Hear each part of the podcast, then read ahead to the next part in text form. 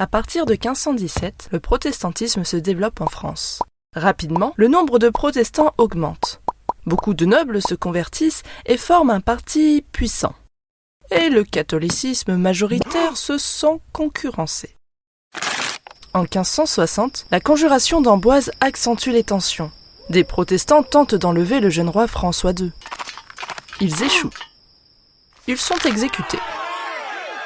Catherine de Médicis, régente de France, réunit alors en 1561 des théologiens catholiques et protestants au colloque de Poissy pour tenter une réconciliation. En vain. La rivalité débouche sur la guerre. En mars 1562, les troupes du duc de Guise incendient une grange à Vassy, causant la mort de 50 protestants. La guerre civile se répand alors à travers toute la France. Le conflit se situe sur trois plans. Religieux. Pour les catholiques, le christianisme ne peut être que catholique romain. Institutionnel. Le trône de France repose sur le catholicisme. Dieu est celui qui élève le roi à sa fonction. Nobiliaire. La rivalité est aussi celle des grandes familles. Les Guises du côté catholique et les Châtillons du côté protestant avec à leur tête l'amiral de Coligny. Les violences se multiplient. Les armées étrangères interviennent. Espagnoles pour soutenir les catholiques, des troupes allemandes et anglaises pour aider les protestants. Les trois premières guerres se succèdent, entrecoupées de traités de paix éphémères. Afin de rapprocher les parties, Catherine de Médicis organise le mariage de sa fille, Marguerite de Valois, avec le protestant Henri de Navarre. Le 24 août 1572, pendant les festivités, a lieu le massacre de la Saint-Barthélemy, à l'instigation des Guises et avec l'assentiment du roi Charles IX. 4000 protestants sont massacrés à Paris, dont l'amiral de Coligny et les chefs protestants, et d'autres massacres se poursuivent en province.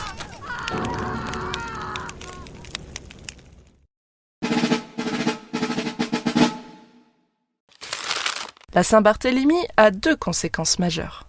La population protestante du royaume baisse, en raison de conversions et d'un exode massif vers l'étranger. Une quatrième guerre éclate. Les protestants se soulèvent dans le Midi et créent l'Union des protestants du Midi, une sorte d'État dans l'État. La mort du roi Charles IX en 1574 complique encore la situation.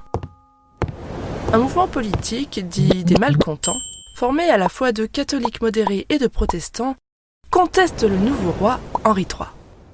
Mais malgré trois nouvelles guerres, aucun des deux camps ne parvient à l'emporter.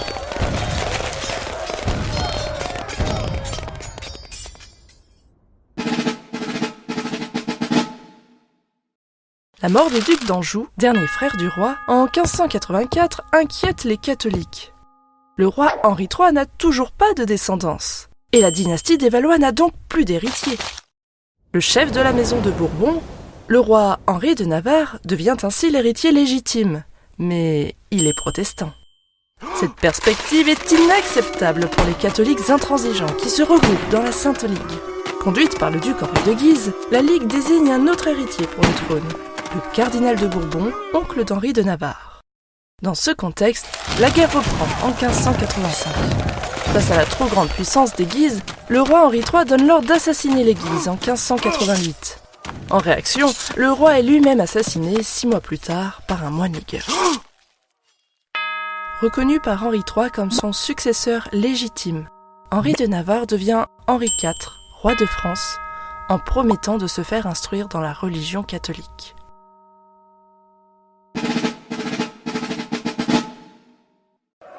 Henri IV doit conquérir son royaume en raison de l'opposition farouche de la Sainte Cette longue conquête du pouvoir dure près de dix ans. Après ses victoires aux batailles d'Arc et d'Ivry, Henri IV assiège Paris. Mais il comprend qu'il ne sera jamais accepté s'il reste protestant. En 1593, il se convertit au catholicisme.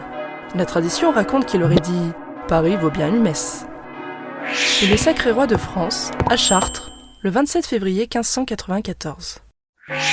Le 13 avril 1598, il signe l'édit de Nantes, qui met enfin un terme aux guerres de religion après 36 ans de guerre civile.